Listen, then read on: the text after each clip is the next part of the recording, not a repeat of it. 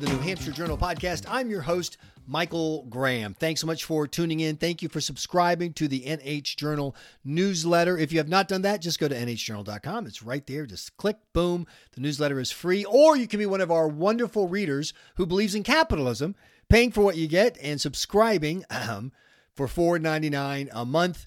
Uh, so easy to do at nhjournal.com. So thanks so much for that. And also thanks to Dr. Bruce Houghton at perfectsmiles.com uh, for sponsoring this podcast. More about him coming up in a moment. So here's the deal we have Morgan Ortagus with Polaris National Security.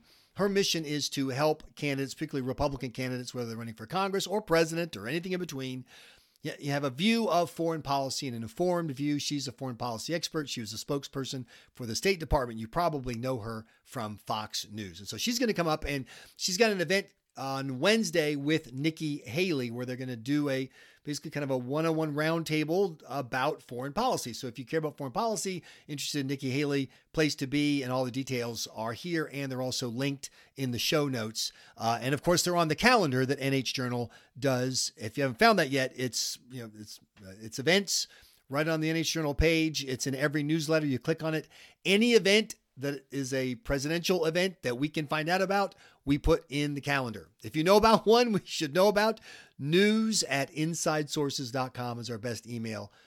News at insidesources.com.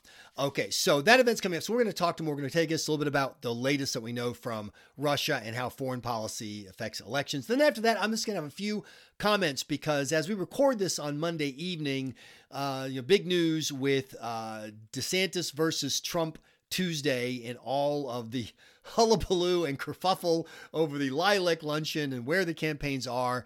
Uh, got a great story. I well, I think it's great at nhjournal.com about this very uh, topic. But I'll give you some thoughts uh, after our conversation with Morgan Ortagus here on the NH Journal podcast.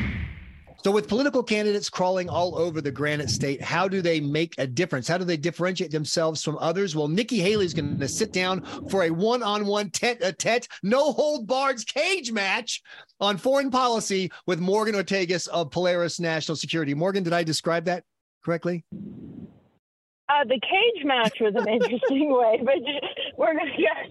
There will sure, be no cha- I mean, listen, there'll be no talking... chairs flying. No chairs. No. I, I'll think I'll have on high heels, so it'll be a little hard for that. So yeah, I think we'll we'll keep our decorum together. No, no, we're looking forward to the uh, to the big event because the, the, your mission is to make sure that people who want to have positions of leadership are aware of the foreign policy uh, issues at hand. And we're going to talk about what Polaris does and about your background and the uh, Great American Tour that's uh, coming to Ports. Uh, excuse me, America the Great Tour that's coming to Portsmouth yes. on Wednesday. That's all coming up. But first, I can't have you on the New Hampshire Journal podcast without asking about the current events of the day, starting with uh, what the heck just happened in Russia and the Wagner Group. Uh, well, we I think most people in my space who work on foreign policy and national security spend a lot of the weekend scratching our head. Uh, you know, first of all, on, on Friday night, I had hosted, I, I, had anchored a show on News Nation, and then I had done a Fox hit. So it was a really busy Friday night for me. And I was looking forward to a glass of wine and some rest uh, when I looked at my phone and thought, you know, I really don't have time for a coup. Uh, this was not this was not what I had planned for Friday night. So ended up staying up very very late trying to you know track these things and right. and find out you know what I could from sources on the ground. And then of course on Saturday it turned even more bizarre when um, the Wagner Group was, you know, 150 miles maybe from Moscow, and, right. and all of a sudden they abruptly did the deal with Lukashenko. By the way, I was with Mike Pompeo in February 2020 when we were uh, in Belarus and went to meet with Lukashenko, and he's a pretty wild guy. I mean, as right. dictators come, and um, so it was surprising to me that he could broker anything. So that was that was impressive in the first place. So the truth is, is like there's there's a lot of us that are guessing, that are surmising, trying to figure out right. what you know what all, all of this means. Uh, you know, was part of it staged? How much did Putin know? It, it's hard for me to believe that Putin would stage something that would make him look so weak internally. And, mm-hmm. you know, whenever the Wagner forces uh, went on Rostov on Don and, and, took over that headquarters, that would be like Blackwater going and taking over Southcom. And everyone just sort of saying, oh, okay, right. Blackwater's here to take it over. I mean, it, it was it was a pretty bizarre, pretty, you know, pretty wild moment. So I am one that is always, you know, careful to say, this is what it exactly means. We don't fully know, but what we um, what what we do know is that for the first time in 30 years, there has been a serious challenge to Putin, and this is something that you know oligarchs, rich and powerful men, have tried and failed uh, to challenge Putin. No one has gone for uh, for uh, an insurrection or rebellion or coup attempt or whatever in the world we end up calling it. Um, but uh, but I think it, it certainly gives the um, U- Ukrainians sort of the emotional momentum that they need during this time of of, of launching an incredibly difficult counteroffensive. I just remember the Wagner Group opening for Frankie Goes to Hollywood, you know, and uh, covering Rock Me Amadeus by Falco. that's that's my knowledge of the Wagner Group. But I think that raises the point, which uh, the bigger point, which is in the current political climate. You're in New Hampshire, uh, hosting this conversation with yes. former UN Ambassador Nikki Haley, and the focus is going to be foreign policy. And there's a uh, school of thought that says Americans just don't care about foreign policy until there's some very direct pragmatic impact. So my, you know, the price of my gasoline goes up, I care. Something blows up that involves right. an American person, I care. After that, you know, Lukashenko, Muka, it's uh, all the Shenkos. They just don't matter. So is the, do you agree with that from a once again from a not from a what's right or wrong in the world from a political strategy standpoint and the mm-hmm. candidates who are on the road I mean, listen, we're going to be talking foreign policy and national security writ large. We're going to be talking about the most pressing national security issue of our time, which is, of course, our, our porous and undefended southern border, which is which is a major problem. But all of these things, and, and I think you're bringing up a really great point. One of the things that we're going to be discussing in this America the Great tour, which we started in the 22 cycle, we've now continued in the 24 cycle. We'll have, hopefully, we'll be back in New Hampshire. I don't have any announcements to make yeah, on your show, but I do hope that we'll be able to interview other presidential candidates. But the point is to take these complex issues and to talk about how and why it matters. Let's take the fentanyl issue, for example. We know that the fentanyl coming over our border, being trafficked by these cartels and killing Americans, we know that the chemical precursors uh, come from China. So when you have an administration that prioritizes climate change concessions from China while they build more coal plants than ever last year. Right. So when you have an administration that does prioritize these climate change concessions from China, there are real world trade-offs. And and Blinken did finally bring up these chemical precursors to fentanyl in his meeting uh, with the Chinese when he was there last week. But you know, unfortunately, I think that they sort of blew him off and said that they would start a working group on it. You don't need a working group. Just stop doing it. Let me tell you, I would hate to be on the other end of Mike Pompeo, my former boss, former Secretary of State, uh, if, if, if if if it was as bad, if the, the shipments of the right. chemical precursors were as bad in our administration as they are today, you know, we don't need a subcommittee. Just stop freaking sending this stuff to our shores to kill our people.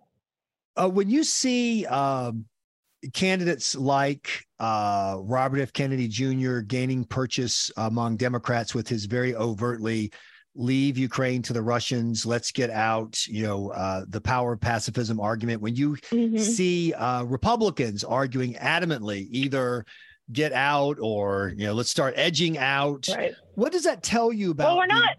Yeah, I, I think the, the, the problem even with just saying that is we're not in. We don't have troops on the ground, and that's been one of the things that I think is fundamentally important. As is this is you know this is a war on Europe's soil, and we have pressed them and pressed them and pressed them that this cannot be only an American-led effort. That they are going to have to get in the game and provide for their own defense and their on their own resources. Nobody has been more critical of the Germans and the French on this point, you know, than me. I, I have really blasted them. Um, and, but I will say, you know, I think that pressure is starting to work, and you have seen them step up. I, I agree, but my point is that once again, there there are there's now a rising sentiment on two threads of the you know of the political rug that we're knitting together here that is America that are pretty strongly we Yeah. should just not That's get true. involved. And whether it's anti-interventionism or whether it's fundamental pacifism, one of the arguments that I that uh, that I hear uh, frequently made from people who oppose involvement is that you cannot be involved in a war, whatever that means. You're sending troops. I mean, not sending troops. I mean, Mhm. sending money or whatever, or you know, or preventing peace. You know, we could we could basically force a peace if we withheld our support. We could you know force these people into a peace, and because we are uh, you know on the side of war, it mars our national character and it affects all of our other politics. And I'm wondering if you have any thoughts on that.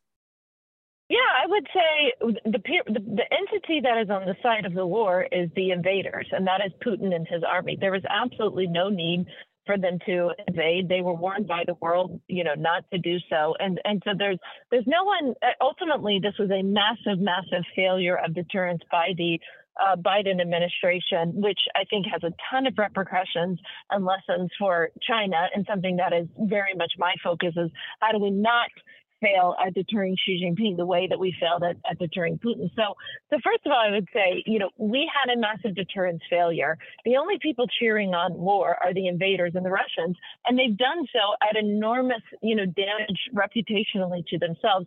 You know, before whatever this was that happened this weekend, Right. this rebellion, you know, before all of this, um, they, uh, uh, you know, they had, they were supposed to take um, Kiev in days, like within three days. Right. And here we are a year and a half later, they don't have Kiev. So, so this is, and by the way, this is why you have seen the Chinese, why they have sort of had a, a, a very different um, stance publicly um, than uh, than we are used to, you know, because we're used to Xi Jinping saying that he has a no limits partnership uh, with um, Putin, that Russia and China were going to change the world. Xi Jinping has said things like there's going to be a change in the world order that the world hasn't seen in 100 years.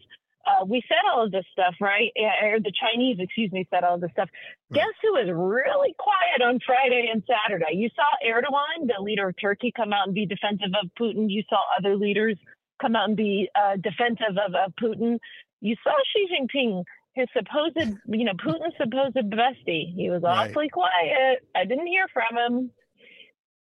No, that's a very good point. And of course, there's you know nothing like victory to create a thousand fathers and mothers and people who want to jump on board.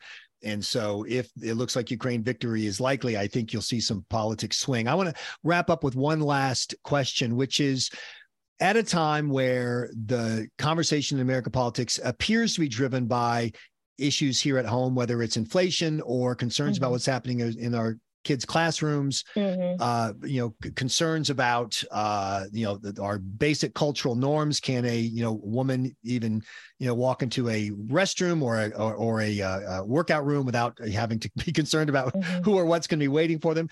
How do you get voters to factor in foreign policy, which one could argue is one of the primary jobs of the federal government? These other things are more related to state governments or local governments and yet they seem to be dominating our conversation. How does the Polaris America the Great Tour punch punch through and get people to think that way?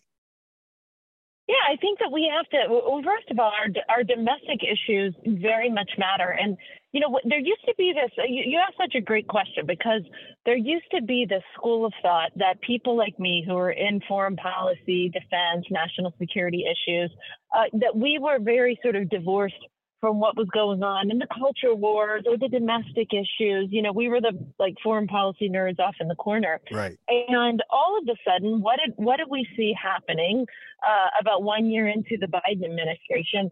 Uh, you start to see these this this woke culture uh, seeping into all of our institutions, right? And and now you see record low retention and recruitment problems in the U.S. military, uh, something that we haven't seen you know, since the Vietnam era. I mean, the, and the numbers at one point were pretty bad in the Clinton administration too. But this is you know, you're talking, you're talking about, you know, rec- record low in the modern era era uh, Right. retention and recruitment uh, levels. And so, why are you saying that? I mean, there's a myriad of reasons. There's a heritage study that I was a part of to attack this, but I think fundamentally, when you tell young people that this is that this country is fundamentally a white supremacist and racist nation that is not worth you know why would you why would that kind of Right. country that's just a racist country be worth fighting and dying for why would you want to sign up you know and, and defend this and that's i think one of the major problems with uh, with this, you know, sort of these culture wars and this woke stuff that's uh, permeating all of our institutions. You know, you think Bud Light has a problem. Well, look at what the Biden administration is doing and, and their, uh, rec- you know, recruitment ads for the military. I right. mean, they're just not they're not attracting the, the type of people that they would normally attract. And what's really concerning, and the heritage study that I was a part of, uh, you know, the military normally gets people, it's a generational thing, right? It's a very familial thing. If people's exactly. parents or grandparents or aunts or uncles are in the military, they're going to go in. And what we were seeing is parents who were retired or active duty in the military were saying, you know what, I, I don't want my kids to go in anymore and that was uh, and, and that's really wow. really scary because that is our direct uh, recruitment base that is really scary. But fortunately, we have U.S. Naval Reserve Officer Morgan Ortagus to defend the line, and this is why the the Vegas money on the cage match with you and UN Ambassador Nikki Haley, you're you're you're you're getting most of the money. But I'm warning everybody. I'm from a rural town not far from in South Carolina, not far from where Nikki Haley's from. My money's on Nikki. South Carolina. We better watch out for the South Carolina people. Really? We fight tough. We fight mean and we fight tough. Remember the Gamecocks. So, you know. Well, she's been fighters. a governor and an ambassador. Yes, so I'm, yeah, I have some catching up to do. You better, you better, watch out. It's going to be a tough, tough match. We're going to watch all of it uh, and out in uh, beautiful Portsmouth, which is a great place to be. It's on June 28th. Doors open at 1.30. The event begins at 2.30 at the waterfront at the Elks. And all the information is on the NH Journal calendar where we update all of the uh, First in the Nation campaign events, uh, nhjournal.com. Morgan Ortagus, thanks much for your time. Thank you, sir. Appreciate it. Thanks again to Morgan Ortagus, and thanks to Dr. Bruce Houghton at Perfect Smiles of Nashua online at perfectsmiles.com. He's my dentist. He's taken care of me for years. He takes care of my lovely bride, Buttercup. In fact, Buttercup has a cavity that was not properly tweeted by tweet tweeted tweeted that, that Elon Musk can do anything. He tweeted cavity that was not properly treated by a previous dentist, and now Dr. Bruce is going to come in and fix things up. And that's one of the things I want to say is if you've had treatment you're just not happy with, Dr. Bruce is a committed professional. It is so refreshing to work with someone who actually acts like his job, you know, is important. He's supposed to be better at it than you are. Sometimes in the world of service that we get right now, that's very rare. Plus, he has the very latest training. He trains other dental professionals and he just really cares. And it shows so much when he takes care of you. So, if you're not happy with who you have now, maybe you've moved to the New Hampshire area recently. Hey, maybe you're a candidate you're on the campaign trail. You're having a dental emergency. I have no idea if Dr. Bruce wants me to send these patients, but you should, it, trust me. You want someone to take care of you? You want Dr. Bruce. He's so easy to find. He's right on the Everett Turnpike and he's right on the super interweb highway at perfectsmiles.com. So, a couple of quick comments because we're going to have another podcast in just a couple of days. One of the presidential candidates is going to uh, join us. And so we can kind of recap what happened on Tuesday. And of course, we'll be writing about it at nhjournal.com. Uh, but, uh, you know, the lead up to DeSantis trumping on the ground together, which, by the way, I don't even think anyone would have noticed if not for the kerfuffle surrounding the New Hampshire Federation of Republican Women. Now, no one is a bigger fan of the Federation than NH Journal. We've had a close working relationship with them, we've covered their events. They are thoughtful, smart, earnest people. Uh, and for people who think that when they have a sit down with the candidates, whether it's uh, Tim Scott or Nikki Haley or Asa Hutchinson, they can get a bunch of, quote, women's questions. What I don't even know what that would mean now, but whatever. You know, cookie recipes. I don't know what. The, the questions are great. Lots of domestic foreign policy across the board is just smart, engaged Republicans who also happen to be women. And they're a great group.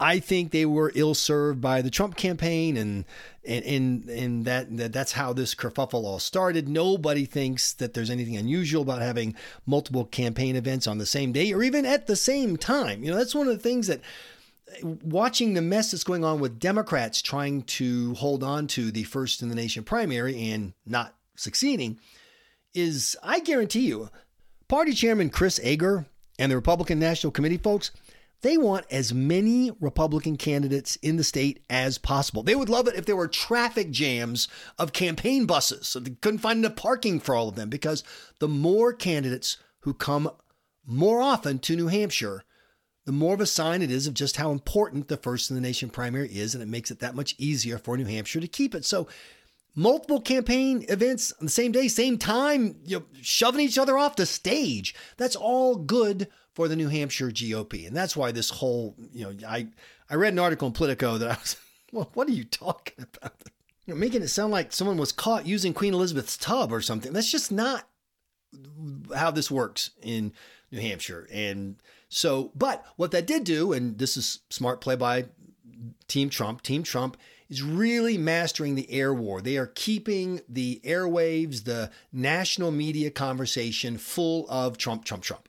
And that makes it harder for any other name to appear. And so you just absorb all the oxygen, and that's your strategy. And as reluctant as people are to admit it, and certainly this is not something New Hampshire Journal is thrilled about, more and more of the local political conversation is dominated by the national political conversation. And so, you know, look, we cover what we can and everything, but no doubt about it. When people turn on their TVs and whether it's Fox, CNN, whatever, they're all talking about the same stuff on the political shows, it's going to have an impact on the conversation about politics right here in the Granite State. So that's just the way it is. The question is, does headlines and uh, early poll numbers and and you know dominating the airwaves, does that win primaries in the end. And the DeSantis people point to, uh, you know, th- that this during this week in 2015, Jeb Bush was leading in New Hampshire and Trump was at just 10%. They point out that back in 2007, that Romney was ahead in New Hampshire and McCain was just at 17%. I don't know if I find that answer satisfying. I mean, those tend to be the kinds of things people point out when they're not winning. And right now, no doubt about it, the person who's winning is Donald Trump and not Ron DeSantis or any of the other candidates. Um, but at the same time, there is a big difference between having attention and having voters and supporters. I just my eye keeps coming back to polls, and there, there was another one. It was part of the NBC News package over the weekend. There was a Democratic poll a few weeks ago that showed the same thing. That when you put voters in a general election context, Biden versus Trump or DeSantis, that DeSantis tends to outperform Trump, and it tends to be by a noticeable margin. And part of it is because of the very easy to understand argument that there are a lot of people who've just baked in their ideas about Trump and they're just not going to move. And if Trump is the nominee in 2024, it'll be the same election as 2020, which is it'll be all about Trump. In 2016, the campaign was partially about Trump, but it was partially about Hillary Clinton. And Hillary Clinton, one of the worst candidates ever and uh, and Trump won an electoral college victory and a gen- uh, a uh, popular vote loss against the maybe the worst campaign candidate ever, definitely the worst major party nominee of my lifetime. And so you're going to have 2024. If he's the nominee, he's going to be the subject of the referendum. The question is if the New Hampshire primary is simply going to be a referendum on Trump, yes or no, and you've got one yes and at this point 11 no's, you know, 11 people opposing him, that's pretty good for Trump. Is Ron DeSantis supposed to break that dynamic, somehow turn this into a two person race, you know, get people to rethink their thoughts on Trump, you know, close that 30 point gap on Tuesday? with you know a single town hall in Hollis and a couple of events. I don't know that that's realistic, but can he and does he need to do something to start breaking that up to you know, to to change the current lay of the land, which is that the rally around the flag effect continues to give President Trump a bigger and bigger lead every day, and DeSantis needs to do something about it. When you talk to the people who are in the work of campaigning, that is, they're overseeing the door knocking and blah, blah, blah, they sound a lot more positive than the people who are doing what most of us do, which is, you know, reading news articles, going on social media and going, oh my gosh, the polls are huge for Trump. This thing's all over. And the answer is, I don't know. You know, I have uh, political insiders, fellow junkies, whatever, who tell me there's absolutely no way Trump can be the nominee. They just don't believe it. They also don't believe that Joe Biden can be the nominee. I mean, just look at the guy. He's so old. He's out of it. What was he mumbling? What was the latest thing? I sold state secrets or something. And on the and look, um, the part of me that views politics as some kind of uh, like a chess match or at least a game of checkers says you got to be right. This can't be. It can't be Trump Biden. But then I remember this is politics. it's not a game on a board. There are no rules. It is basically just a scrum. And the only rule is to get elected, and the only other rule is to get reelected. And about 120 years ago, there were two Democratic operatives sitting in a bar in Washington, D.C. And one of them looks at the other and goes, Are we really going to nominate William Jennings Bryan for a third time? We know he can't win. He has no chance of winning. And the other guy looks at him and says, Pal, let me buy another drink. It's Bryan. And you know what? It was. And he couldn't win. And he lost. And he got nominated by the voters of his, the Democratic Party. It's not computer science. It's not AI. It's politics. And there is no more fun place to watch it than right here in New Hampshire. And there's no more fun place to do it for me than nhjournal.com. Thanks so much for listening to the podcast. I am Michael Graham. Thanks so much for listening to this edition of the New Hampshire Journal podcast. Please find us on Twitter, New Hamp Journal, on Facebook, NH Journal, and of course at nhjournal.com where you can sign up for our daily newsletter. I'm Michael Graham with Inside Sources. Thanks again for listening.